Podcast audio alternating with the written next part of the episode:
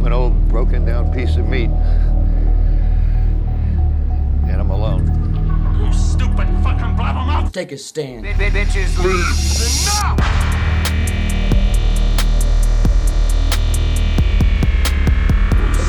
Take a stand. Bitches leave. Enough!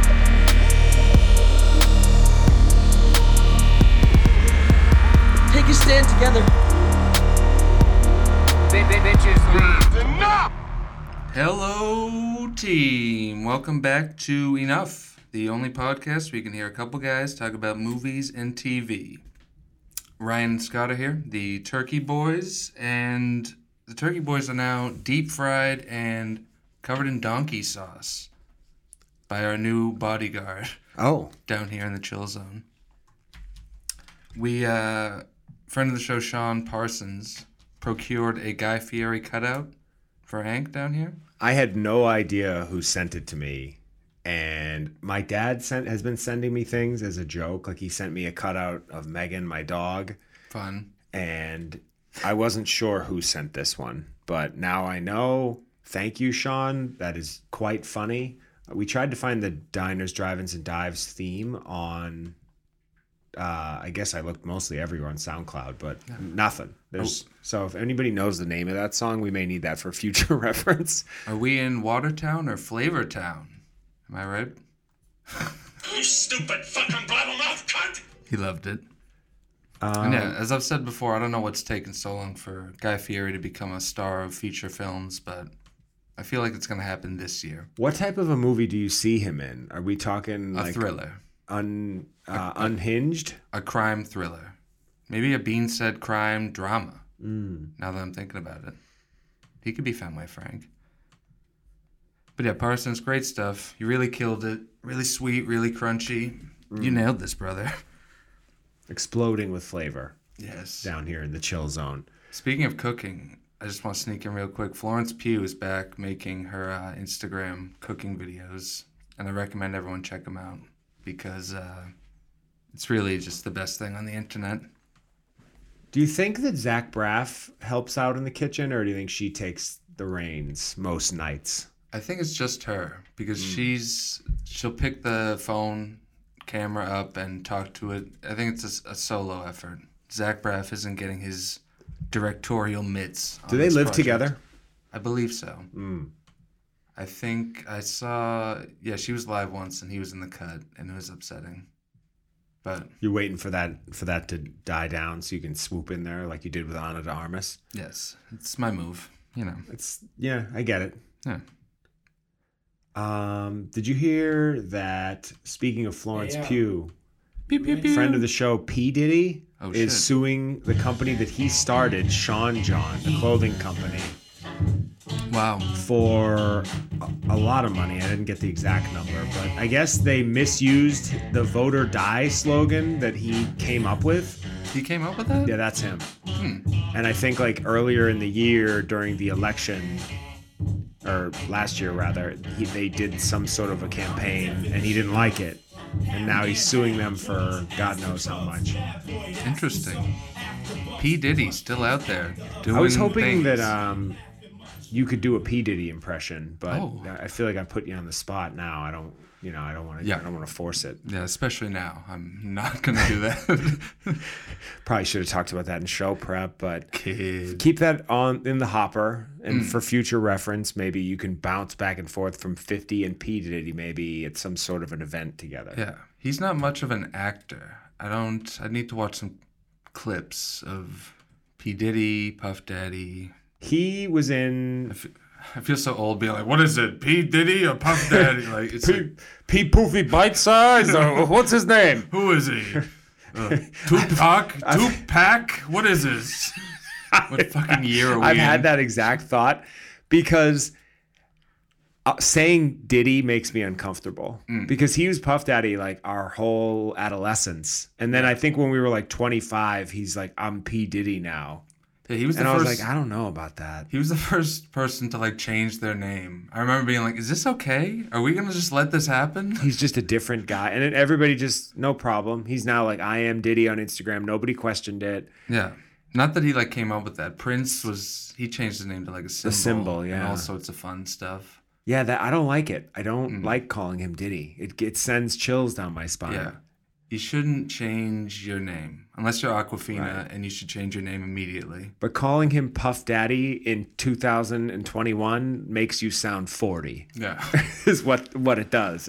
Like I say, Absolutely. you're that guy Puff Daddy and the and the family. yeah, they got a lot of good ones. Mase is he's got a dollar sign in his name. It's Mase crazy. Mase is funny because he left, went and became a Baptist preacher or priest, whatever Mm. it is, and then he got bored in like 2006, and he came back with a single that just flopped with like this. I think it was called like "I'm Back" or "Guess Who's Back" or He's back. "He's Back." The single. I think Samuel L. Jackson should release a rap album as Mace Windu, his Star Wars character. What do you think of that? I mean, what would it be called? Like motherfucker, motherfucker, The fucking motherfucker. I am back. Enough is enough. I am cutting an album. Didn't even consider Samuel L. Jackson for the Wall of Kings. Didn't even cross my mind. It's kind of fucked up. Yeah, for the fans, um, behind Anchus is Wall of Kings, and it's complete at the moment. Pretty much, yeah. I'm gonna try to squeeze in a few joke ones on the perimeters, maybe like, you know, Jon Cryer or something. But Yeah, I'm looking at you got some fun combinations. I'm looking at Keaton next to Vin Diesel. That's making me smile. yeah, I mean, we're oh. family. Ooh, We're gonna put Keaton in Fast Ten. whoa. Fast 10 your seatbelts Keaton and he's reprising his role as the Batman and he's gonna drive a car. Whoa, Vin, that's a fucking terrific idea, and it wouldn't be the first time that a Keaton character had crossed over film franchises. He does that with his out of sight Jackie Brown character. oh. Classic. Ah. He's in. Forgot about that. Yeah, yeah. But yes, the Wall of Kings is growing, and I believe Lucy mentioned the Wall of Queens. There I'm thinking about it. I made a little list. Mm. I got some babes on it Why is it a little list? because there aren't many. No, I actually was able to rattle off like 15 easily. yeah, no doubt. Lead, I'll, I'll give you a little teaser. Octavia Spencer, There we go. I hope the without question. I hope her picture is one of her as Ma. I would expect nothing less. Blueberries in each muffin. And yeah, the whole deal. Hmm, what else you got in the news? I mean, we you got any birthdays you want to hit me with this week? In you know, fact, you know I like to talk about birthdays, death days. as a matter of fact, I have several. Hit This me. week, Josh Brolin, friend of the show, turned 53. 53. Rapper and also friend of the show, Gucci Mane, turned 41. Oh wow. Michael Jordan, uh, famous basketball guy, turned 58. Star star of the original Space Jam. Yep, And that's I- his claim to fame. yeah, and those Gatorade commercials which she really just nailed.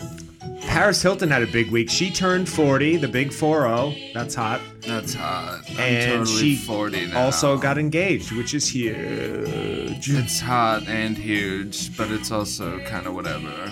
Oh, Paris is here in the studio. Paris, what was it like when they filmed your sex tape without you knowing about it and then it was released without your knowledge? Was that humiliating on some level? It was not hot, It was not hot.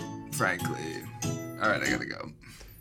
So, um, Who else? Joey Diaz, comedian, turned Oh, 58. fucking cocksucker! It's my fucking birthday. That's a pretty good fucking Joey blue Diaz. cheese will blow your mother. It's my fucking birthday.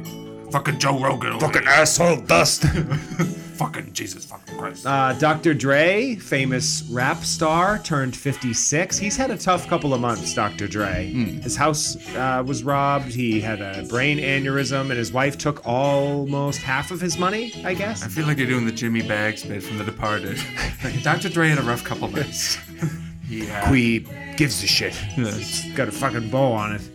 I'm jumping between characters. Uh, Millie Bobby Brown is one year away from being activated at 17. Wow, she's older than I thought she was, but that makes sense. That actually may even be the legal age of consent. So feel free to. Nope, can't go with all the Crystalia news. Ooh. I don't think we can go down this road. I mean, Millie Bob Thornton, yeah, That's not all. my my- favorite. That's all the birthdays I got though. Is anybody dead? Folks, get your Kleenex out. We lost Rush Limbaugh this week. of poppers and weird sex. For a second, I was like, "Are you queuing up like a Rush song? That would be fun." I didn't know what to do, so I just played a Sopranos clip because it was close. I mean, he's like a fucked up radio dope who had horrible opinions. Howard Stern had a big beef with him. He was always complaining about him. I mean, I looked him up on IMDb. He's got a hell of a hell of a four-piece uh, filmography here. He was in the movie Forget Paris, starring Billy Crystal as himself, Rush Limbaugh. Oh, Bet that was a strong role. One episode of the Drew Carey Show as Rush Limbaugh, and the some news show that like doesn't even exist, and three episodes of Family Guy as himself. Rush, I'm Rush now. yeah. Um, they probably did the Rush Limbaugh Rush joke. Probably. That's yeah. that's all they could have done. Um, I didn't like him very much, and a lot of people turkey. were making fun of the fact that he's dead, and then a lot of more conservative types on Twitter jumped in and were like, "Well, you can't make fun of him; he's dead." And then the reality is that Rush had a bit. I read this. I'm not sure it's true. A bit in the '80s where he would play like sad music and make fun of gay people that died of AIDS. yeah. Is that like did That's that real. really that really happen? Yeah, that's like his big claim to fame, or you know, the most fucked up thing he did in a sea of like That's not funny. being like an Alex Jones type before Alex Jones. Dying of AIDS is excruciating. Like, the it just it shuts down your immune system, and you get like a normal cold, and it kills you because you're so weak. Yeah. What's what's funny about that? You fat bald piece of shit. Yeah, he's one of those dudes. He's just like a, a fucking kudja and stunk. So He's a like, shudja. He's a kudja. maybe even a woodja. I don't really see what we would have done differently were he to have still been alive. Like, was he on the radio? I guess what I'm saying is, was he on the radio recently, or has he been kind of? I don't. I think he did. Yeah, he did still have a show because someone tweeted some clip of like, oh, today's episode of the Rush Limbaugh show. His wife came on and announced that he died in the opening minutes, and someone was like, "What was the rest of the show? like, are they gonna shut it down or just keep fucking eking out like content?" Years ago, we had Rush Limbaugh. I got nothing. yeah. You gotta, Clearly. you gotta take it. You gotta die. I don't know why I just saw Rolling Stones "Give Me Shelter" sitting there, and I was like, "Yeah, do it now." I mean, did you see that they announced Ari Aster's next movie? With uh, Joaquin, Yes. who's sort of on my shit list for being overrated right now, but I will be interested in watching it because I do love Ari Aster. Yes, the movie's going to be called Disappointment Boulevard. Isn't that just where we live, Yeah. you and I? Yeah, all these movies are stealing all our titles. They're taking Bad Way Boulevard, Fast and Loose, That's actually a good point. Yeah, you came up with that one too. Turkey Heads. I mean, at least it's a little different. Yeah. But I mean, I'm sure this will be dope. Ari Aster did Hereditary and Midsommar, as I'm sure people are aware. And Joaquin Phoenix hot off that Best Actor Oscar. I'm sure he could do whatever movie he wants. So, bet this is a hot one. If it, uh, you know, What is the that- last Joaquin Phoenix movie that you truly enjoyed? I'd need to like look at his thing, but he's always at least like decent. Right, he's very serviceable. Yeah. I, I don't get why he won Best Actor. I don't. Okay, I because he got fucking twisted. He was pretty twisted. crazy fucking twisted.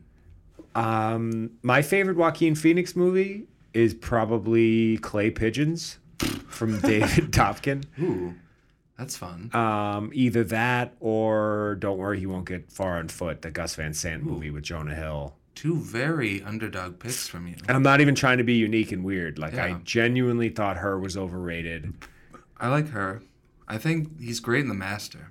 I'm a Mm. big Master fan. That's one that grows with rewatches. I only It's a very watched about one. half of that, and I knew I needed. To, it was I got like tired watching it. It took a lot out of me. So I, I actually have that in my queue recently because somebody was surprised I hadn't seen all of it. Ooh. Yeah, So I guess I can't fully judge him until I've really seen that. But he's very. I like a younger Joaquin. Like he was really good in um, Eight Millimeter, Yeah, which is a role that I think was supposed to go to several other people. Yeah. And he did it, and it was great. And he used to be like M Night Shyamalan's guy. He's True. in Signs and uh, The Village, and I think maybe one other one. He's good in those. Yeah. Was it Cylinder or? Oh, Cylinder, new classic. Uh, let's see. That's you got to be pretty deep head to get that joke. That one's from Monty. That's a listen to like wrinkle Oh, yeah. that'll really just. Just a deep.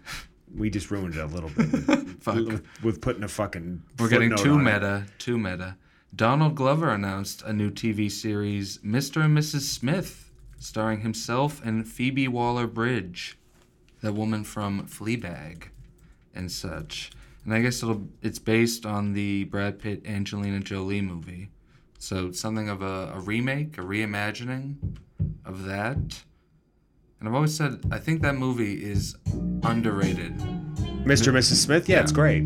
it's like that it's a great premise they get a lot out of it and i don't even mind that they're doing like another take because i think they could get more out of it And that's an interesting duo as well. I like them both. Atlanta is one of the best shows on TV, I think. i'm starting to think it's never coming back though I hate that it's two seasons. I hate that they're working on two because my my thoughts are they're gonna keep filming until both are done, Yeah. and then put one out and then make us wait for the other. Like I don't think they'll just say, okay, we have one done, we'll put that out yeah because it's been delayed three times now. yeah It was supposed to come out before COVID. Yeah it's i think season two ended in like 2017 Yeah. it's been off for like some time 18 at the soonest. Yeah. It was at least eight, 17 or 18. Which sucks because there's not a lot of good content. And for those that don't know, this is actually Donald Glover singing in uh, Redbone from his musical act Childish Gambino. This is he hasn't put music out recently either. So we'd like to see more of him. He's sort of a renaissance man. yeah and this was fun the fucking writers room for this mr and mrs smith amazon show has hired malia obama for this program Well, Malia, I'm very proud of you on your first job, and uh, I think you're going to do uh, really well. I wonder, Okay. how, wonder how she got this gig. I don't It's, uh, know. Seems kind of wild. That might be, ugh, that must be awful being in the shadow of a president. Yeah, Like yeah. She's just you don't really Yeah. ever know, you know, what you could have done on your own because there is that's not even an option. No one's going to look at her and go like she's recognizable. yeah. She's like, all I have is the Katie Holmes movie First Daughter. To that's the only movie that gets how I feel. It's fucked up. I'd rather watch First Kid. But uh, yes, thank you, Childish Gambino, for hiring Sasha or Malia, not Sasha. and yeah, I'm sure that'll be good. Do you hear that Larry King had a secret will? Shawn, I have a secret will. Well, you I- have my garlic fortune. It's apparently, yours. apparently Shawn cheated on him with the little league coach. I like the the idea- word on the street. I like the idea of Larry King leaving like a jigsaw esque, like, Shawn, to get my garlic fortune, all you need to do is, etc. Okay, you go.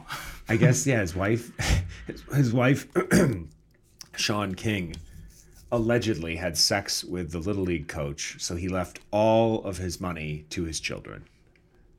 And I guess the secret will is they showed it. It's it's handwritten. I saw it on like Hollywood Reporter or one of those rags. Ooh, spicy. So maybe the fact that it's handwritten, it's not going to go anywhere. I imagine this is going to be a multiple year legal battle because I don't believe Shawn is the mother to his children. Shawn. So good luck.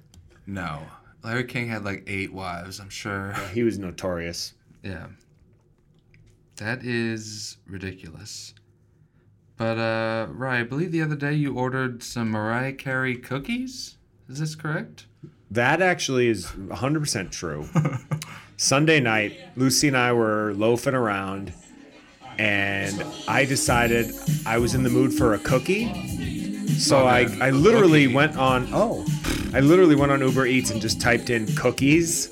and the first thing that popped up is it said Mariah's Cookies. And I didn't put together what that was. So I just said, oh, that sounds pretty good. They have like a multi pack. We ordered six cookies. They were $24 all in, which is psychotic when you think about it. Doesn't cookies have like a sexual connotation? Is that what they're going for? Or is that Oh, just I don't know. probably, uh, I believe cookies is like her vagina, right? yeah, I think That's so. gross. Kid, I didn't even think about that. She's like a mother of eight and in her fifties. kid, you fucking dined in on Mariah Carey. It's fucking sick. But yeah, they were dope. The They were awesome cookies, yeah. And Did I they- didn't realize they were from Mariah Carey. And Lucy was like, "Where?" She's very inquisitive, so she was, "Where did you get those cookies?" And I said they were Mariah's cookies. And so she Googled Mariah's cookies and then found the Instagram. And apparently, Mariah Carey has started a cookie business that's in all major cities. And what they're doing is they're using the kitchens from, say, defunct restaurants like Bertucci's that are going going out of business, and hmm. they're just putting their cookie bakers into the kitchens to make cookies and then distribute them all around the area. That's interesting. So I think there's a few of them in every state. I'm glad it's somewhat of like a helpful thing. I was imagining she's like a millionaire just from those Christmas songs alone. Oh, she's yeah. like, you know what? I need to get into the cookie business and like take away Girl Scouts' livelihood. Years ago, we had the Girl Scouts. But uh did they make you sing beautifully when you eat them or anything fun Um, like no, that? nothing fun. I Nick Cannon came over a little bit after just to ask us how they were, and he's sort of like he's doing this thing where he goes around the country and just sort of surveys people who've eaten Mariah's cookies and then takes notes, and he's that's his way of winning her back. He's gonna Ooh. he's collecting sort of a dossier of of reviews, and he's gonna put them on for her to use on her website. Nick Cannon is hilarious. and this, like you were just saying with Atlanta a minute ago, Mission Impossible 7 and 8 will.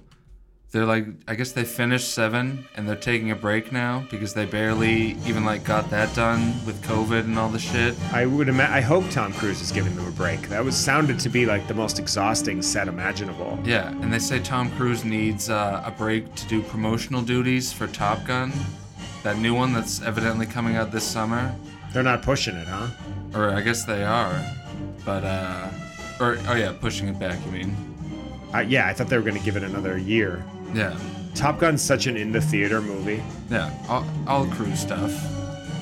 But this is, I think this is good because I think Mission Impossible Seven will now come out earlier than it would have if they, you know, kept filming eight. And you know, we'll get that one a little earlier than expected. Then maybe have to wait for the next one. Who's the villain in Seven? Do you know? I don't. Me either. Probably someone dope. Hmm. Actually, they probably bring back the guy from the last one. They've had the same villain in the last two. Matthew Bomber or whatever. The Built up villain? a nice mythos. No, that beard guy, like Sean Harris.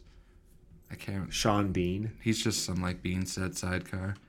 And also, they can a- avoid the curse of filming two movies at once, Hmm. like Matrix two and three, and Pirates of the Caribbean two and three. It usually doesn't work out. Yeah, I don't like that idea. That Yeah. seems like watered down to me. Yeah, it's always it's gonna be a, a little lesser. It's too much at once. Hmm. But I'm sure that'll be dope whenever that happens. What else we got? Chris here? Harrison uh, Oh, got into a little bit of hot water over the last week or so. He's, for those that don't know, he's ABC's The Bachelor host. And he does, you know, Bachelor in Paradise, Bachelorette, all the tell alls, all the other shows. So he's had a pretty cushy gig for the last, oh, I don't know, 20 years, maybe more. I mean, the show, I think the show came out in like the late 90s. And I guess one of the contestants is a woman from the South. And there's Oprah Winfrey. yeah, thought it too. and there's a woman on. I'm sorry, the woman went to some sort of a southern school, and I guess they she was they had they found videos of her or pictures of her in like a lady antebellum or like an antebellum costume, which is like a slave owner party or something. Yeah. like that, that they do at southern schools. I don't even fully understand what it is to be honest. I think you're right. But Chris Harrison kind of went on with Rachel Lindsay, who was a former contestant and had she's black, and he sort of I don't want to call it flippant, but it was fli- I guess it was flippant. He was kind of just like I mean, like come on, he wasn't. I don't think he really stepped out of bounds. I don't. I think he could have been a little more aware of what he was talking about and realized like this isn't his place. Hmm. But he sort of said like, "Oh, the woke police are coming after her," and kind of was he acted a little cavalier, and then it pissed off a- lot of people, and the internet turned against him, and then so he decided to step away. Whether that's permanent or what, I don't know. But I'm a big Chris Harrison fan, and Especially- said no one. Especially on a show like The Bachelor, it probably doesn't take, or clearly doesn't take much to get people fired up and Right. be like, "Oh, let's cancel you for being flippant. He didn't even say anything bad or that he just was not condemning her as as everyone else was. I think they just wanted him to say she should be kicked off or it was after the filming of the show had already ended, so there's nothing they can even do. Yeah. I don't know who wins, but she's in it's possible that she might win. Her name is Rachel. Uh, Not Rachel, it's Victoria. Yeah. Is it Victoria? I honestly do not remember. Might might actually be Rachel. And The Bachelor is such like a threadbare show. Like you take away the host, it'll probably crumble. just Yeah. because like even though it might seem like you can just throw anybody in there. Well, what I've said about him in particular is he's the perfect person to do that job because he doesn't try to be funny. He doesn't step out of bounds. He doesn't talk too much. He walks into the room. He looks good in a suit. He says what he's supposed to say. He walks off, and that's it. No one else would do that. You put almost anybody else in that role, and they're going to try to do like the Johnny Carson thing. This is out of bounds, brother. Maybe put Fieri in that role. Wait, we just solved it. Chris Harrison, you're not needed anymore. Fucking see you later. He comes out with like a big plate of jambalaya. like, hey, everybody! I, got, I can't do a Fieri, but. He'd be the best host because all the babes would just fall in love with him, and the show would only last one episode. It's true. He'd have all the babes and a big, you know, Them just driving off into the sunset in that fucking red, that dumb Corvette. convertible. in that little red Corvette. I'm, I'm looking at Fieri right now, folks. Uh, folks, I'm sorry for this digression. um, what Did else? you see Sean Baker announced his new movie? He's the guy who did the Florida Project and that movie that he shot on an iPhone that I can't remember the name of. Tangerine, Okay, I wouldn't have had it. Let's take a stand. which I didn't love, but the Florida Project was good, and uh, I hated it. it's a good rewatch. Give it another go someday when you're in the mood for like an icy, boring. I think I own it, so Yeah. that can be done. But his new movie stars Simon Rex as a 39 year old suitcase pimp who lives off of women in the adult film industry. Sounds like a new classic. I like Simon Rex. Yeah. Any movie that stars uh, a former MTV VJ catches my attention. I'm I'm intrigued by this. What has he been up to the last? Doesn't he have like Yeah. a rap career now? what has he been doing since the last scary movie movie where he got like some fun cameo? Yeah, I? I think he has a rap career. Like he does songs and like he's friends with Andy Milonakis. Ooh. He's he's he's a interesting dude. I'll watch that. yeah, he's a character. He's like the uh, Dan Cortese of the 2000s. Ooh. Would be a good analogy, I think.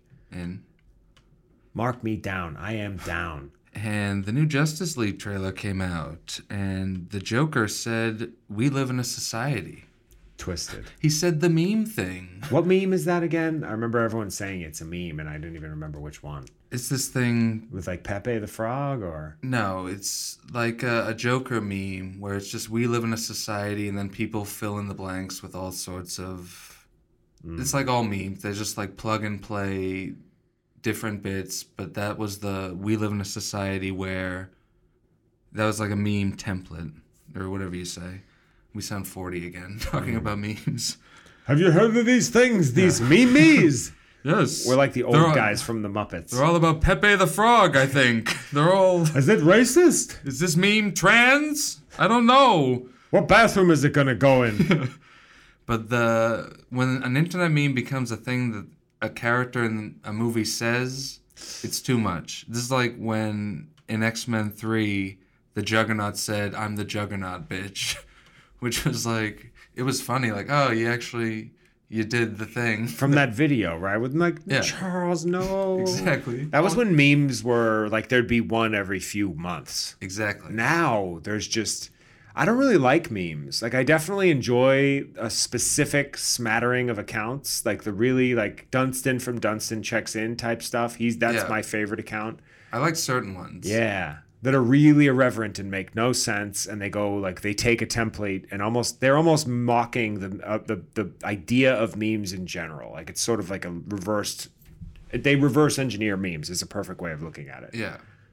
Yeah, a lot of the big ones you'll see and be like, this is going viral? Yeah. Like, this fucking sucks. Like fuck Jerry. That's fuck Jerry is I unfollowed all those. I can't do or like the fat. Jewish. They're just like bit stealing.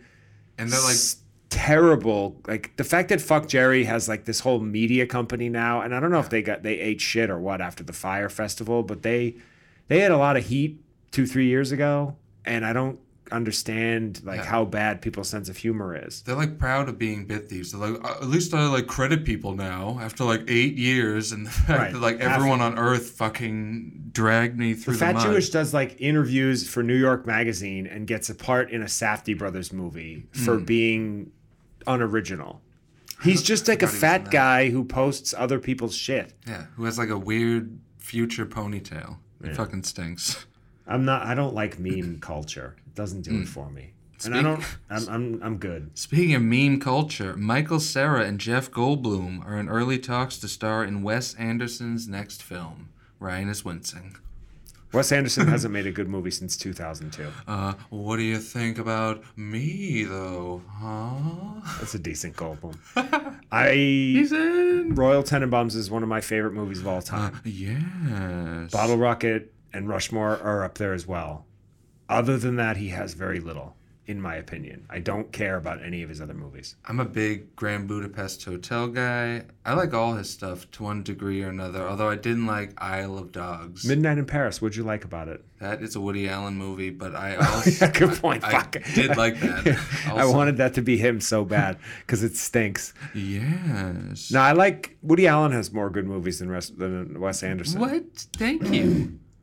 I, I have a lot more, definitely. I take a lot of at bats. Nah, yeah, I thought about this the other day, and I've always put Wes Anderson in this category because he does have three really perfect movies. Hmm. But like, I don't know. You said you liked Isle of Dogs? Hated. Oh, okay. That was a big day. Yeah, Isle of Dogs stunk. I didn't like. Um, He's due for a good one. what was the one with the two kids?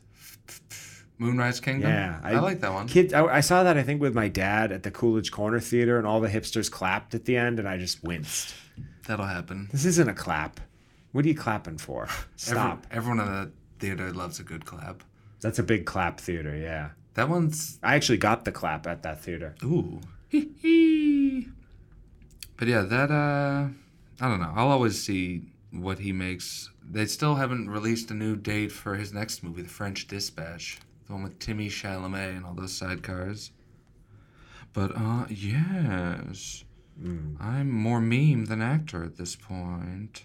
Chappelle, did you see the new? I don't, I don't want to call it a special because Chappelle releases these little like five ten minute YouTube talks, kind of. Oh, oh man. He, I guess, Oh, came to some sort of an agreement with Viacom and with the people at MTV who owned the right. I'm sorry, Comedy Central, who owned all the rights to his Chappelle's show and his Chappelle's likeness, and you know, they basically owned his name. So like, if he even made another show, he would have to call it something else. Something I did notice, like they put Chappelle Show back on Netflix, but they only put the first two seasons. The that like muggy half of a third season that they cobbled together. I I bet it was his idea to be like like just trash that shit. like those eps fucking. That's suck. awesome. Yeah. Yeah, because he was he made the the special. He made a special a few months ago asking people to ban when Netflix put out because he has a big deal with Ted Sarandos and Netflix to do all these like sticks and stones and like the other stand up specials. I think it was a five stand up special deal, and he's only done two. And he said to them like, "You can't put." Chappelle's show up, and this is why. So they took it down right away and apologized. And then it was on HBO Max, and for whatever reason, he got that. That's because that's all Warner Brothers property. And I guess that I don't know. It was like a big complicated thing, but they gave him a bunch of money, and he got his name back, and now he's happy about it. Oh man, So it's a win for Dave Chappelle. he's back. I mean, were you as floored as I was by the Cruella trailer? I didn't watch it actually. I don't. I don't really care about about uh, Emma Stone as Cruella. I just think it's so funny that it exists. And I do like that Paul Walter Hauser. I need to make a point not to say Paul Walker Yeah, Hauser. you went too deep with the bit. yeah. he uh, he's getting some good henchman villain work in Cruella. So I'll probably see it for that. But uh He's a very steady working actor. He does all sorts of stuff. yeah. He's good. I like him. Everyone on Twitter yesterday, someone tweeted like four screenshots from the Cruella trailer and was like, "This looks like a Kubrick movie." I'm not even joking. And like everyone in the world was like, uh, "You should be joking. like you fucking suck. You're an idiot." Twitter is just like a place where I don't like it. I love it. I love when someone has like a, a movie take that's so bad that everyone on the site feels compelled to just be like, okay, I gotta quote tweet this and talk about what a fucking idiot this person is. And they just get ripped to shreds. Yeah, I can't wait for my day in the sun where I have like a hot take about Nomadland, which we're gonna watch later, that everyone on Earth just is disgusted by. You think you'll get lit up? I mean, I hope so. That uh, those interactions give me life. what else we got here in the news? Uh, Buffy the Vampire Slayer star Nicholas Brendon refuses to comment on Joss Whedon allegations as he undergoes surgery for his paralyzed penis. this is a headline that really grabbed my eye earlier. And yeah, he says, if you don't mind, I'm going to get spinal surgery tomorrow and heal up and come up with a statement that represents me. He continued, My anus is paralyzed and so is my penis, which is weird. I gotta sit down to pee because I don't know if I'm shitting or pissing. And I love the idea of this guy giving all this information. Someone just asked, like, oh, you were on Buffy. What do you think about the Joss Whedon stuff? And he's like, okay, let me tell you. My ass is on the fritz. I, I'm pissing. I'm shitting. I don't know what's happening. I fucking. What happened to him to get have the? I'm looking at photos of him now. He Yeah. was like a pretty happening guy in the '90s. Yeah, he said a recent injury which turned this health battle. They're vague about how it happened. He Yeah. probably fell on his ass or something, right? Because it's like a lower spinal injury. Yeah. Oh, For God. people that sounds like a living nightmare. Yeah, he was Xander on Buffy the Vampire Slayer. He was like the Chandler of that show. He was Wasn't I kinda- Xander at one point? I do believe that you Hmm. went by Xander for a time. I, I'm actually I wrote "Call Me Ian" in my notes Folks, Ian is back. because I wanted to bring that back. So Yes. Xander, Ian, it's all good. Yes. Let's hope that uh, Xander gets better soon and can get his erections again. Yes. And also the same for Xander Cage Hmm. and his fourth film. Did you hear that the Entourage home is for sale in Los Angeles Wow. for fifty million dollars? Wow. Are we, did we put a bid in? I did Okay, on your behalf. Okay, good. Yeah. Tell them I'll write them a blank check, like in the movie, and it'll be fun because it's Entourage. Wait, what? What even is the Entourage house? That I'm like big stucco house in the hills, the like really gaudy. It's not like a McMansion just because it's like that California Mexico kind of vibe. you You'd know it if you saw it.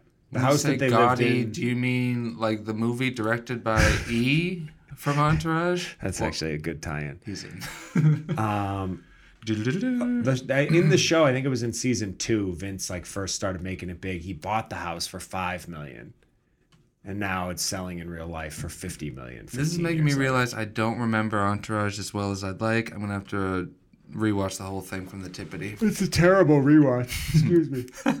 Oh, It has aged. So I'm, I've been listening to Victory, the podcast with Doug Ellin and, and Kevin Connolly, Speak of the Devil, and Kevin Dillon pops in quite a bit. Who played they, who played uh, drama? Kevin Dillon, or I'm sorry, Kevin Connolly played E, Yes. and Doug Ellin is the creator.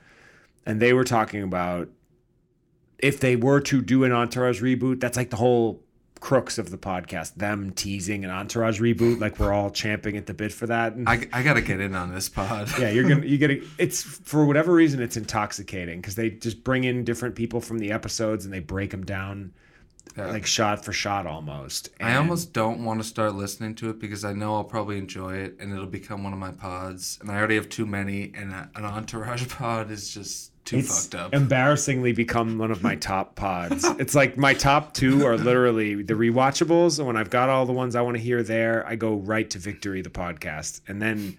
I never, I almost never listen to us anymore. Like I do, like as we discussed before the show, I do like a quick breeze through just to make sure I, that that no, nobody said anything terrible. and then when you realize we did, you are like, okay. There's times where I wish certain stuff got cut. I'm like, oh, I wish I had like had Sam remove that, or I wish we just like I mean, we could do that if you're ever so inclined. I could edit the whole thing and make it really polished, but We're- we're that too- wouldn't be as Yeah, we're too real for that. You know, they're not editing shit on Victory. It doesn't sound like they edit anything. No, it's very raw. I don't know. Speaking of the Entourage boys, Martin Scorsese, back in uh, for that same thing that he did six months ago. Yeah, I love every like couple months he'll like double back down on his comments where he like talks about how he hates superhero movies and he's sick of people calling things content, how it's like devalued movies. He wrote like a whole article. I should have read it. I'm just going from the headlines. But People who I'm- are working in Hollywood today are not fans of this take Yeah. because it's basically the work that they're getting, right? And they don't want Yeah. him to shit on it. guess what? He's right. I'm on Team Scorsese. And Yeah, I agree with it. Yeah, he, he's a sweet old man who's sick of superheroes, and he wished that people would put some thought and care into movies instead of just being like, "Is this a movie? Is this a show? Is this a Quibi? It's content. Here you go. It's just a piece of shit.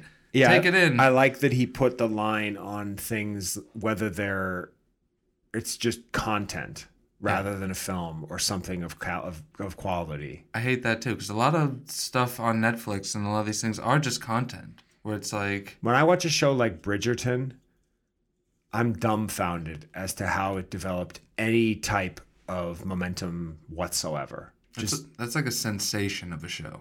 I think it's got a spin off in the works in addition to like a second season. Shonda Rhimes has been working in Hollywood pretty much as long as we've been alive and just Yeah. making content that gets tons and tons of eyes on it. Mm. And I don't get it. I really don't. And like at least Grey's Anatomy was about something.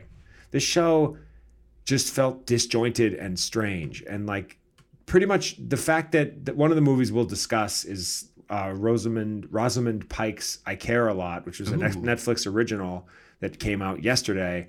I- we we loved it, and we both made the joke. I noticed your Letterboxd review as well. We both made the same joke about how Netflix originals don't exist beyond. This was like the first good one in Yeah. a decade. Yeah, it was delightful, very surprising.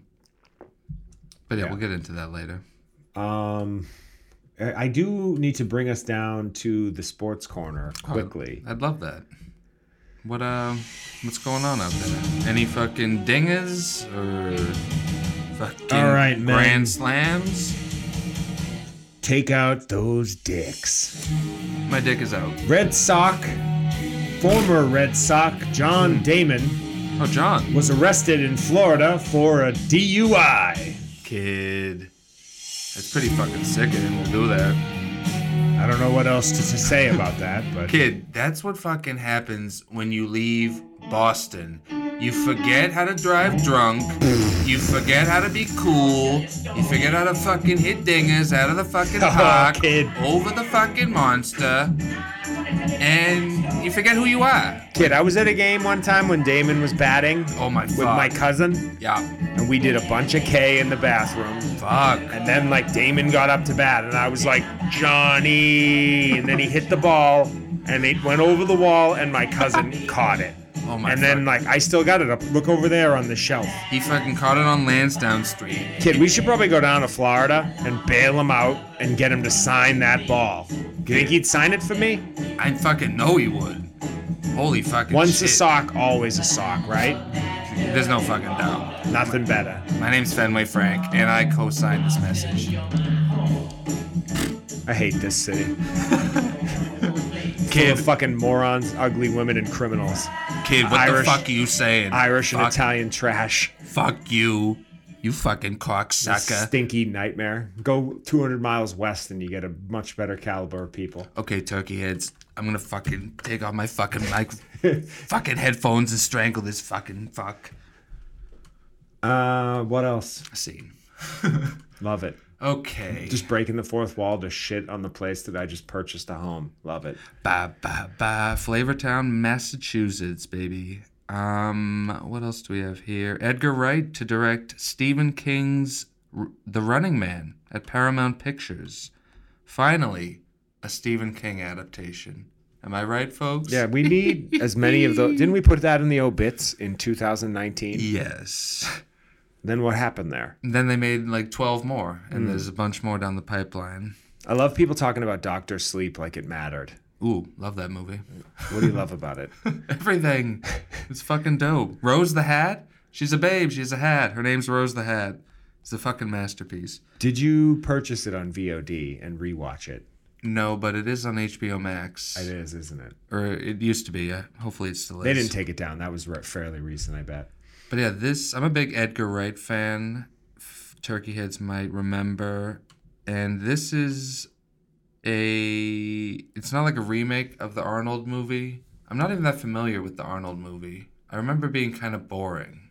The original, The Running Man. It, it had its moments, but it's very dated in '80s. So I don't. It, they're gonna have to spice it up quite a bit to make it something worth Yeah. worthwhile. I guess this is going to be a more uh, faithful adaptation of the book, as they always say, because the Like we- Arnold like one we give a wasn't shit. at all. yeah, this is a, a book that Stephen King wrote under his pseudonym Richard Bachman in the eighties. So now, I wish e- it was Ernie Bach instead. now even his pseudonym is getting uh, those residuals. It's, it's Come absurd. on down. How you doing? And I got one more item here. Tom Hardy has been cast in Netflix's new action thriller Havoc, with Gareth Evans set to write and direct. Gareth Evans did the Raid movies, which I'm always yammering about how dope they are, and something else I can't remember. I'm sure this will be dope. I like the combination of him and Tom Hardy, hopefully in like Venom mode, just being all wacky, hmm. killing people. I really only enjoy Tom Hardy in Venom. That is Wow. my claim to fame. I mean, that is his finest work. Venom 2, here we come. He's not wrong. Well, is that all the news, or you have something else? That's all I got. Scott uh, just ate a bag of sand, and he's going to do the remainder of the show with his esophagus fully clogged with sand. Scott, take it away.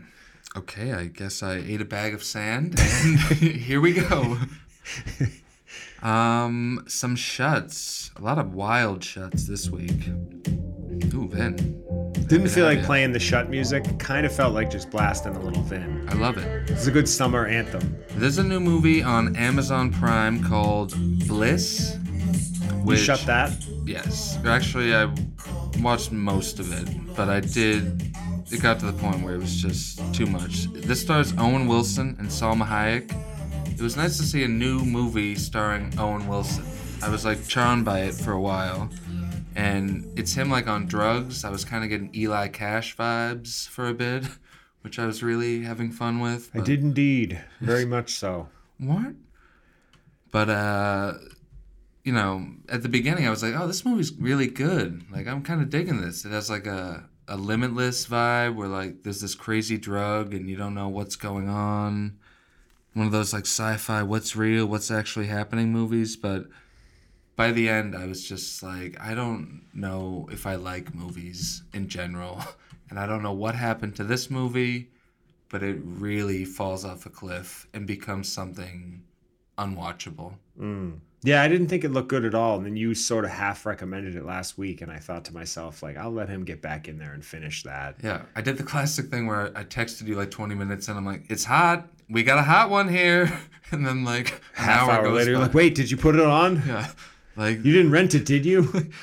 like cancel it. It's a red alert. Don't do it. And yeah, it was disaster of a movie. That had like a, a jaw-droppingly bad ending. I did finish it. Now that I'm thinking about it, it was fucked up and horrible. What'd you shit? That's it, or nothing, rather. Oh, yeah, you didn't I, my new thing is I like to have my Letterboxd stats. So, I, for those that don't know, Letterboxd is an app where you can keep track of and rate movies that you've watched. Yeah, baby. And I'm now getting a little addicted to it. I am 66 or 7 movies in this year already. Love it. and I'm gonna hopefully, hopefully, I'm, my goal is at least 400, if not 500.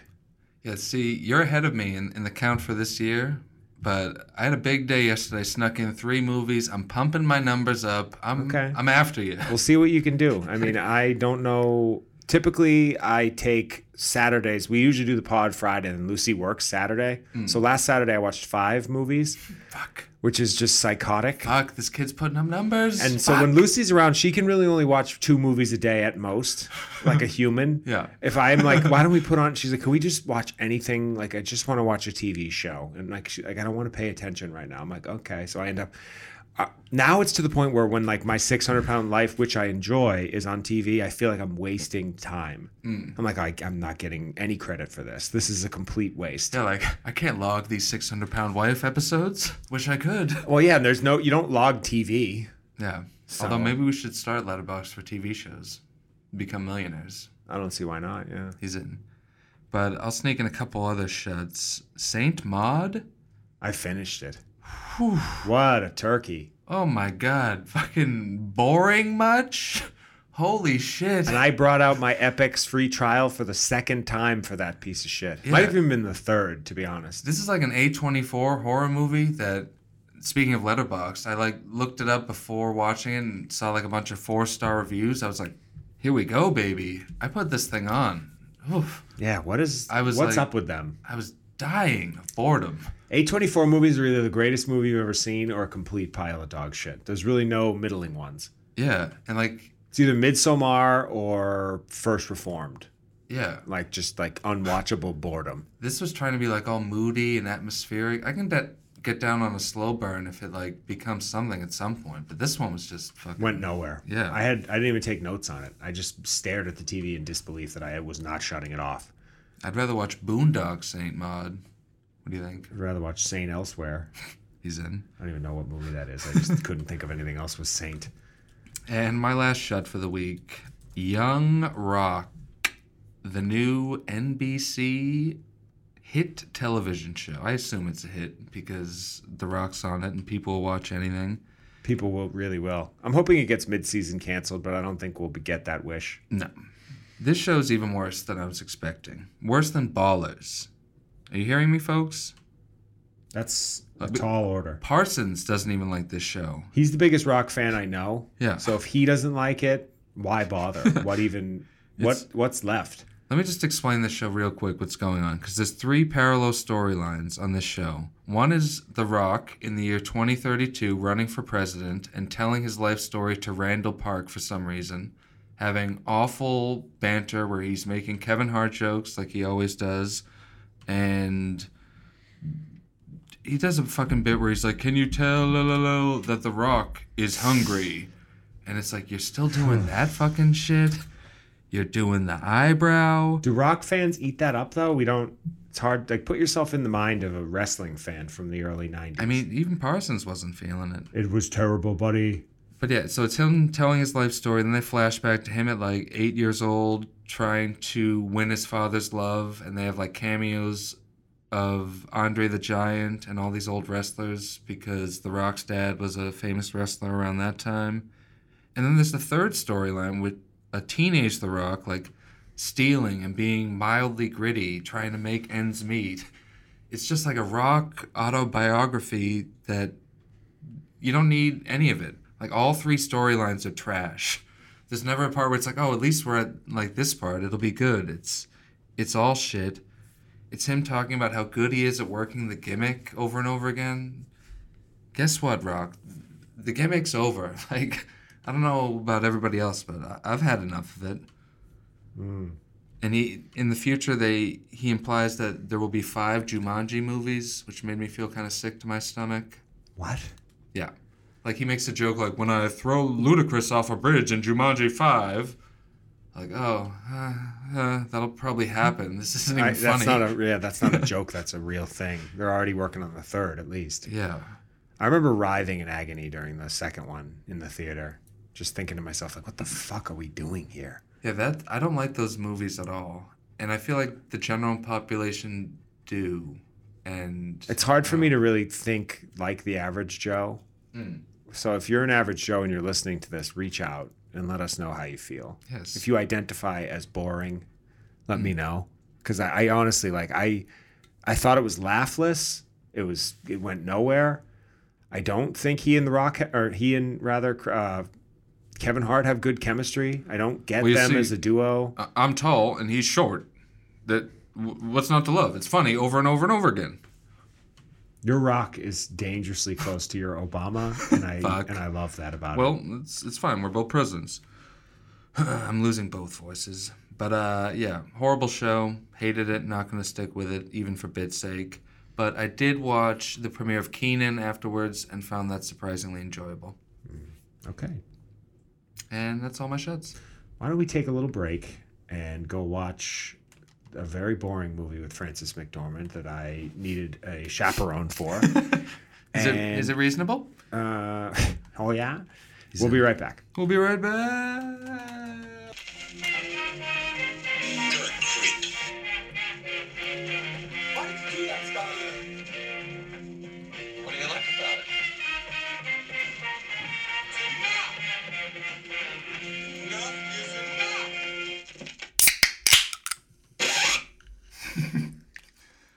We're back. What uh what'd you think of Nomadland? Folks, we just watched Nomadland, the brand new Oscar hopeful that is exclusive on Hulu. I think it's gonna win. She'll win. That's it. This year, yeah, the way everyone's talking about it, it seems Yeah. like it's the one. I got a little summary here. After losing everything in the Great Recession, a woman embarks on a journey through the American West, living as a van dwelling modern day nomad. And that's pretty much the whole movie. This you can't really spoil this movie. It's one of those like slice of life kind of artsy, workish pictures. Yeah, there's there's there's nothing about it that you would be shocked by. Like I can't there's no twist. Like it's just very This is one of those movies I bet people are calling it like a meditation on America and stuff like that. It's a very like hmm. What is she in? They filmed this in South Dakota, Arizona, parts of Western California or Eastern California, yeah. And uh, Some nice scenic vistas. Nevada, I believe. And I liked how slow it was. Typically not a me comment, but I liked the cinematography. I thought the shots were really pretty. Um, I feel like every movie Frances McDormand has ever been in has been a cold setting. Was the first thought I had when she was, you know, shivering in the beginning. Yeah, she likes to get down and dirty and Yeah. get all chilly. I enjoyed it though. I think that she would she Frances is an actress who's sort of so organic in everything that she does. And it's one of those things anything that you put her in is just it she, it feels very real. It's like you could Yeah. drop her into a movie no matter what it's about, where it's setting, the setting is, who's directing it doesn't matter. She's not like somebody who can only work with the Coen brothers or she's trash. Even though when she does, she's amazing. Exactly. But yeah, yeah, always believable. I- Believability. I, always buy her and everything. I'm never like, oh, Frances McDormand's a little out of place in this. right. It doesn't feel like acting. Yeah. my uh, my thought when I realized that like the Oscar rumors about her were probably true was like Carey Mulligan is probably seething watching this movie with her you know her advanced screener from the Academy just like fuck fuck fuck Yeah. Like, oh, barely any movies got released this year. Like, this is my time. And then Frances McDormand slides in. She's already won Best Actress twice before. has it been twice She won for Fargo and she won for the Three Billboards movie, which Yeah. I I despise. hated that. Awful, awful dog shit movie. I- that she's like still good in, even though it's just it has like that was kind of the same script. movie as this on some level and I actually liked this more than I liked that by a lot Oh yeah. And yeah, it's kind of it's a tall order when you pop on a movie that's like the Oscar movie that has all the buzz. So in Mm. your head it's like you're like wow me, like give me the goods and I don't know, this isn't like a wow movie. It was very just like yeah, it was it was pretty good. Like I typically don't really love Oscar buzz kind of movies Hmm. I've still never seen The Shape of Water I've never seen The Artist the artist like- is unbelievably boring. Yeah. So for me, a movie like this, I went into it with every intention of hating it. Hmm. And when I realized that I liked the flow of it and I thought it was sort of like you said a meditation, Ooh. I kind of like that. And I and I was pleasantly surprised by this. Yeah, like a lot of it is just her like looking out onto scenic vistas, just like thinking about stuff while like piano music tinkles in the background. It's a movie that should be three and a half hours long and it's nice hour and 40 minutes, which I mm. find refreshing. Yeah. And yeah, once I saw her have diarrhea on screen in this movie, I Into knew, a bucket. I knew the the Oscar was a lock. She's gonna win it. Hmm. There's Audible no doubt. diarrhea. You hear the gurgling. It's Yeah. nice. It was like fucked up. And she's naked in this movie. She checks all the boxes for like an award worthy performance. Right. A tasteful nude shot with a big bush, Yeah. diarrhea, and there's a guy whose son kills himself, and I almost spit my drink all over the floor when he talked about it. I love the idea of someone being like, dude, fucking Frances McDormand's naked in this movie. She's 60 years old. you gotta fucking see this. Fucking. But yeah, the. Yeah. The score didn't wow me, I which, like know, there was no score. You I don't remember even hearing it. It was very just like What do you like about it? standard. I like when the score pops a little bit Yeah, more. you need like a like I do, like a Hans Zimmer. You hear it and it's there score, like it's it's a part of the movie. Yes. Fun fact, actually, my middle name is Francis Ooh. with an I, not with an E. Francis. yeah, I gotta say, good movie. Like, enjoyable, worth a watch. But I don't think she delivered an Academy Award worthy performance in this film. Like, she's good. She can't help but be good. She's just, as we were saying, like, very natural and just solid. But the events of this movie were uneventful at best. It's just like a, you know, like a a character study that's kind of interesting. If it was any longer, I'd be like, I fucking hate this. Like, why is this? Why does this exist? But I don't know. I think you liked it a little more than I did. Yeah, I I would also you gave it a three and a half star rating. I'm gonna go ahead and agree with that. Mm. Letterboxd wise, three and a half is is fair for this because four to me is like it's perfect with one flaw, and five is just like it's you know Five, I five it's The Departed or something. I don't throw around fives. if you look at my Letterboxd, there's probably like 20 movies out of like over a thousand that I've reviewed that I've given a five. Are you at over a thousand? Oh yeah. Well, yeah, because you've been doing it for years. Oh yeah, baby.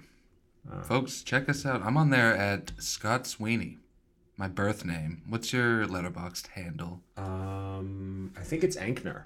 Ooh, classic. I don't think I did a funny name either. Then, Yeah, we take ourselves seriously when it comes to Letterboxd. Ank, I guess. But that's Nomadland, as we don't what- mentioned. It's on know Hulu exclusively right now. So, I guess it's Ank Piece, which is a little silly. classic. Um, what else did we watch? Can we talk about uh, Flinch? Because it was my of the four movies we're covering, it's my least favorite. Flinch. Sure, I'm in for Flinch. And I mean, I didn't dislike it. Do you have a summary? I don't.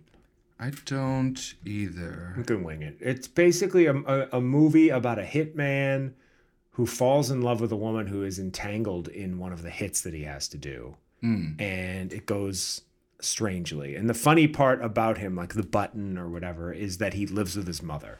Yes. And I was hoping that when I read that in the cat in the tagline or in the in the summary that I read before seeing this, I was hoping that it would be like a lonesome Jim, like awkward, like mid thirties guy living at home. Like there was like a funny angle to it, and they just it was just very straightforward and literal. There's nothing funny about it, and the mother was an annoying character too. It had a couple moments where I was laughing though. When he brings the girl that he kidnapped home to his mother's mm. house, I, I was laughing at the idea of that. It's like, oh, I live at home. His mother's up, like watching TV. She's like, "What's going on?" Like, oh, I'm bringing home this broad I kidnapped. Like, go back to bed, ma. Fucking leave me alone. It was a, a weird kind of funny dynamic. I felt like it started off like every gangster movie ever made. Yes. And then I thought, is that what they're going for? Is that the point? They were going for a big drive vibe in this Yeah. movie. In That's- soundtrack I wrote that down, too. and look, and there's a lot of neon, and the main guy's like cool and wearing glasses and not talking too much. Yeah, very derivative of Drive, Uncut Gems, Neon Demon. It's got the synth kind of score, Yes. the, the lights. There's many scenes where they're sitting under a red neon cross, Mm. and it has the sound and everything. It just to me, it felt like good time Yeah. or something. Like it just Nicolas Winding Refn watching that, like, dude, You're stealing my whole thing.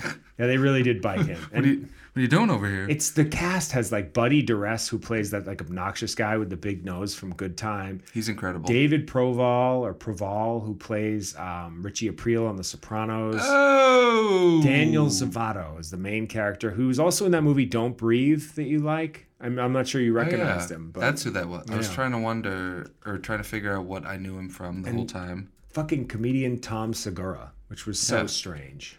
I like, yeah, him in a movie like this. He's venturing into like Jim Gaffigan, comedian turned gritty and serious territory. I like it. I, thought, I thought he was good in this. I thought he was. He's not in it too much, but he did a lot with a little. Yeah, they they move right along with him, but Yeah. it was decent. I mean, it's the only downside to this movie is it's not free yet. Mm-hmm. I had to buy it for nine ninety nine, and I'm working on getting that Apple refund because I did not mean to buy this. Was my excuse this time. yeah, but it's one of those things.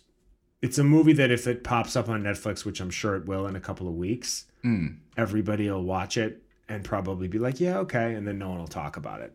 yeah, You know, this is like a classic three star movie, yeah. Like you know, it's two pretty, and a half, three. My big meets for it is Drive meets Misery, Yeah, and then like it has some twist towards the end, which I won't spoil. It it's worth a watch. It's got some stuff. I didn't want to shut it off, but I did two or three time checks, which is a bad sign. Yeah. I don't usually do a time check either. It's one of those movies, a lot of it is about a romance that the movie thinks works. And I was watching it, I That's was like, such a perfect point. and I was like, this? I was like, is this supposed to be taken seriously? Like, Right, like at one point they just start kissing, and it's like, is this supposed to be like a triumph? Am I supposed to want this to happen? I'm not invested. I don't remember either of the characters' names. They did almost no exposition. There was no character work. There was nothing where I felt like I was married to this movie. Yeah. It's fine. The main it just guy- felt juvenile on some level. I love the main guy's sunglasses. He had these cool, like, octagon John Lennon glasses that if I bought and put on, I totally wouldn't be able to pull off, but they were cool. He was making them work. But yeah, that is Flinch. It's now on iTunes, probably be on Hulu in like a week and a half. And I thought we'd talk a little bit about a picture called Beverly Hills Ninja. That's to me, that's top of the list Yes. this week. which is currently on Netflix. I hadn't seen this like since it came out. This is the movie where Chris Farley plays a ninja. I'm sure people remember it or saw it back in the day. Wow, does this hold up? I was having the fucking time of my life watching this movie. I there's I remember not liking this because what did it come out in 1998? Like kind of right after Tommy Boy and Black Sheep. Hmm. And I remember Farley had a lot of heat. It was right before his death. He's fatter than ever. yes. And I remember watching it when I was 15 or 13 or however old I was then, hating it. Hmm. And thinking, this isn't like Tommy Boy, this is dumb. Yeah. And now, as a grown man, I realized how stupid I was because it's got so, so, so Yeah. much funny packed into like 83 minutes. And it's weird because it's not like the movie has like like a, a subtle subtext that you missed when you were younger. It's just it's like the goofiest, most like dumb movie ever, but it's just funny. Like all his physical comedy in this was Chet Walters, ink specialist. I fucking, that was like the biggest laugh I've had in a year at him getting questioned. He by- does that, like that raspy laugh, that like, Yeah. and he has this big fake mustache and a baggy suit, and it's just, and Will Sasso has a cameo, Yeah. and the, like karate or the Farley doing karate stuff is really funny and well executed. There's scenes where he's getting like strangled by his seatbelt, where like anyone else doing it, it's like this is hack and not funny. But Farley doing it, I'm like, mwah, this And he cinema. cut, he has to cut it off with a knife. yes. It's He fucking bends over and rips his ninja suit because he's fat. It's all there. Everything you need is in this movie. He was fucking. I was like cackling watching this alone, which is a rarity. He's using fish as nunchucks. What more do you need? Yeah, highly Yeah. recommend. It's easy to watch too on Netflix. It's just a such a light like Sunday afternoon kind of movie. And yeah, they sneak in all like the Farley classics. There's a scene where he's doing a striptease, which reminds you of like that SNL uh, Chippendales bit. This movie made me think about the serious work Chris Farley would have done if he didn't die. Him in like uncut gems. We missed out on on some pictures. We missed out on a lot with him. Him dying sucks. He's one of the worst dead celebrities, I think. Yeah. He's just so watchable and funny. Even in this movie, like this is the definition of like a movie that would be awful if it was anyone else in it. Anybody else on the planet, if given, even people that I find very funny, take another, like take a John Pinette or something, another very funny fat guy who died before he should have because of his weight. He had no patience in a food line. He didn't. Uh, he gets him back at the buffet table though. Yeah. I'll be at the prime rib counter saying, "Hit me again." um, yeah, I just it's a bummer that he died. And anytime I watch his movies, as much as I love them, there's like there should have been a hundred more, Yeah. at least fifty. And a friend of the show, Dan, also watched the show this week, and he mentioned that he cried at the end of Beverly Hills Ninja, which I thought was commendable and notable. That's. I would love to be able to cry, as I've said numerous numerous times here on the show. You're gonna get there. But that is on Netflix. It's a masterpiece. Speaking of things on Netflix, we also watched I Care a Lot, a brand new movie that I think just came out yesterday. It did, yeah. Rosamund Pike and Peter Dinklage Yes. of Game of Thrones fame. This is uh, a crooked legal guardian who drains the savings of her elderly wards, meets her match when a woman she tries to swindle turns out to be more than she first appears. Uh, vague summary, but I like it. Yes. Rosamund Pike should do more movies. Was my first thought She's- upon her her opening scene. She's amazing. Like, Yeah. if she got nominated for this, I wouldn't. I'd be surprised, but I'd be like, good for her. She's great. Yeah. Is that deserved it. possible? Probably not. Yeah, because this so movie's either. too like weird and gritty and violent. But uh, yeah, ever since Gone Girl, I've been wondering why she wasn't in more stuff. 'Cause she's amazing in that, Mm. and she's finally back in this playing like an insane bitch, which is like that's her wheelhouse. Like her in this and Gone Girl, she's she kills it. And yeah, the uh, it had a great cast, as you mentioned, Dinklage playing a gangster who at first they introduce him and it's like a joke. He's like eating a donut while like torturing someone and I'm like, "Oh, like this is like a goof." But then it gets it's good. I don't want to give it all away, but Yeah, it's this is a movie I'm already like I'm I'm dodging spoilers left and right, but like um the score was good. I thought it was it was captivating. I like Chris Messina a lot. Like I said earlier, I feel like he should have market corrected Mark Ruffalo in 2009. Even though Mark is in the room with us, I'm sorry, Mark. What do you mean? Um, Messina stinks. Dinklage often doesn't work in things, and I think they did a good job with him here. Yeah. I think it's like you forget that he's small.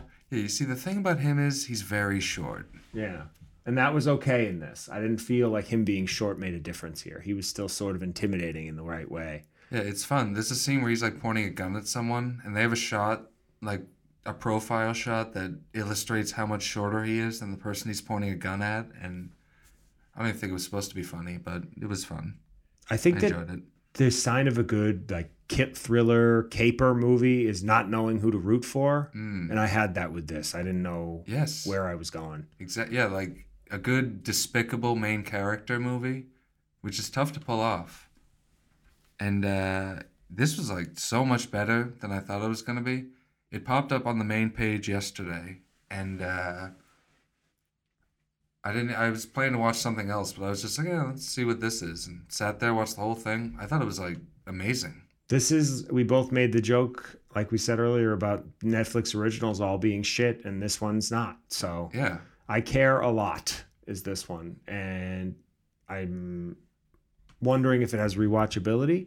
Probably not, but it's definitely a solid first time through. yeah, Few of like the love story didn't really feel real to me. Not that it's just because they were That's both fair. women like that. I have no problem with it. Just to me, that Eiza González, she, she's an attractive lady. she's a babe. In on her. It didn't feel organic to use that word again. I, Yeah. uh, I But don't know. almost everything else about it, like, had a bunch of twists that I couldn't have seen coming any less. This movie got a real reaction out of me, Mm. especially for a Netflix original. Like, definitely check this one out.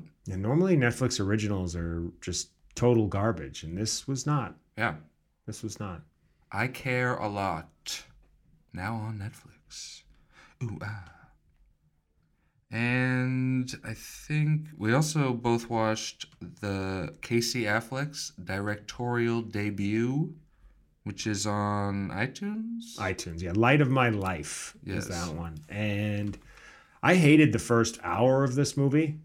Hated Especially it. the Was first- bored out of my fucking mind. The first 10 minutes is one really long scene where he's like lying in a bed with his daughter and they're just talking back and forth. One of the most boring scenes to start a movie I've ever seen. Made me angry. I almost turned it off. I was like, come on, like, let's get fucking popping, Casey. What are we doing here? It made me mad that he got the opportunity to direct something, especially in the wake of him being violently canceled and then Yeah. just somehow working his way back in after like beating a woman up on a set Hmm. and then like raping somebody or whatever the fuck he did allegedly. also, even more than that, I'm appalled by the fact that he directed a movie and it's not set in Boston.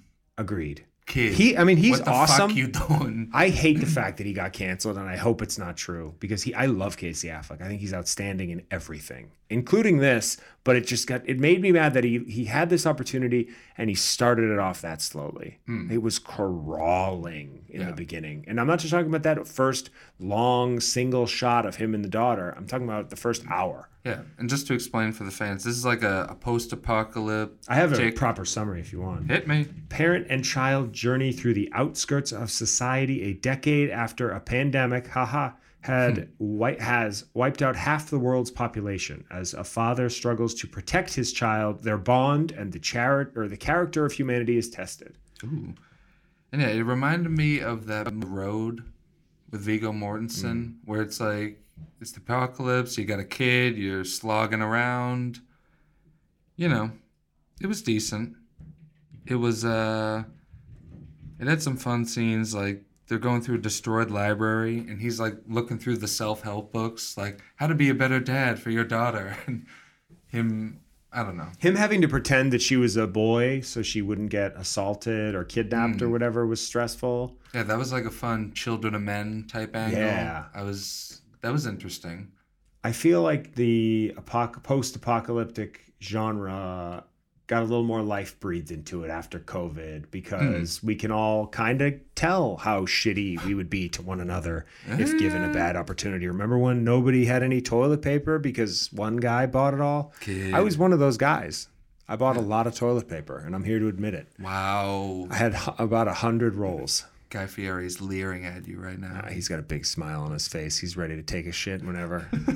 got your back, guy. He's back. Um, I just think that people, I have no faith in humanity after what's gone down with COVID over the last year. It's been a year now. That's Yeah. the wild part. I love movies like this where the big threat is other people. Yes. like it's just like like oh the world's over. Like ugh, any person, it's just gonna be a huge production. They're probably gonna kill me or fucking God knows what. I don't want to live in a world where I can't buy my way out of shit.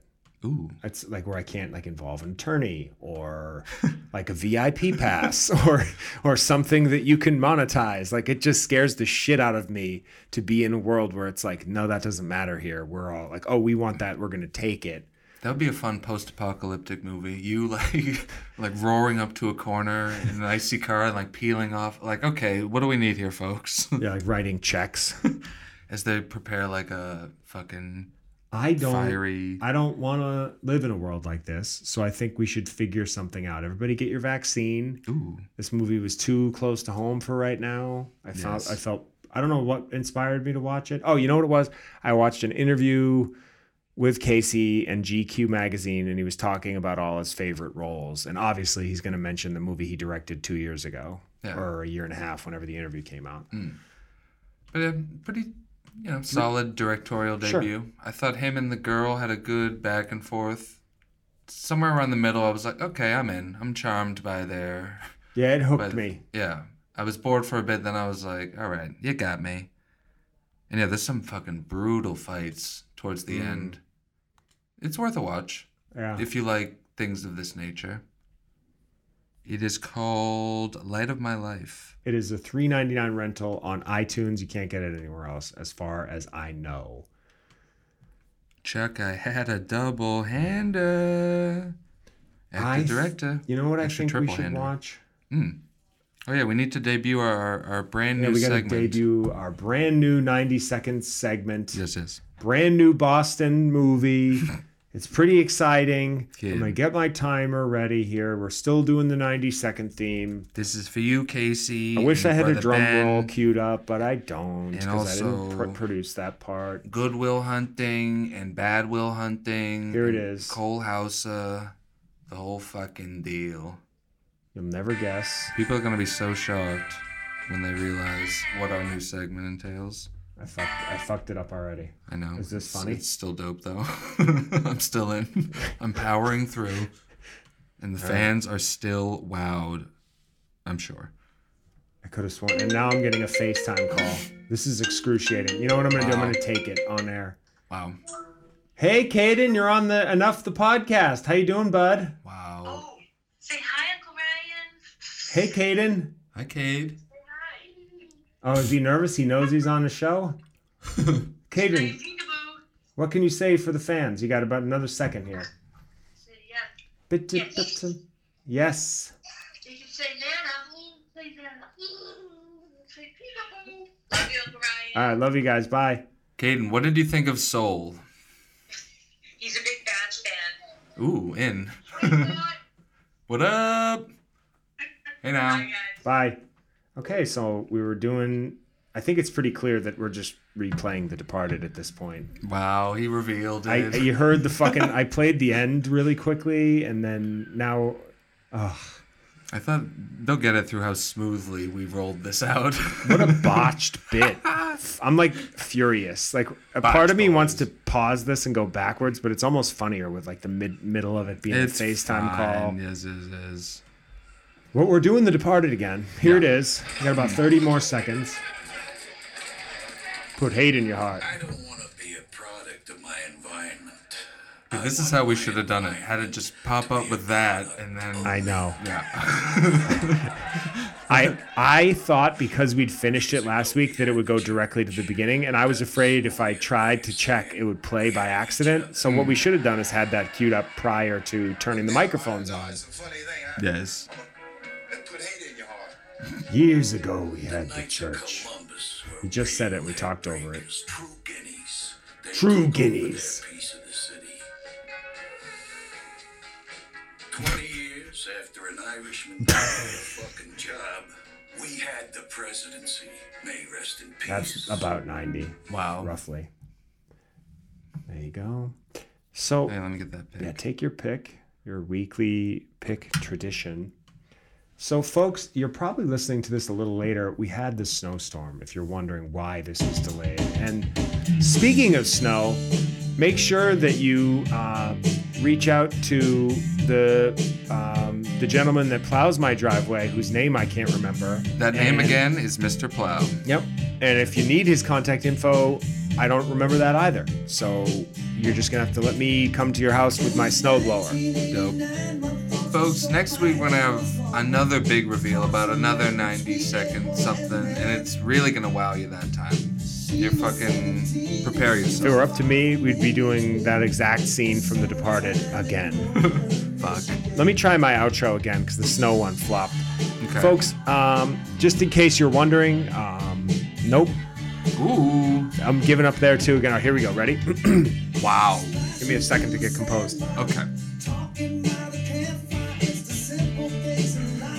Are you dissatisfied with the way that you look after the COVID pandemic and eating like shit? Yes. Would you like to get in a good workout with me at my private studio? I would.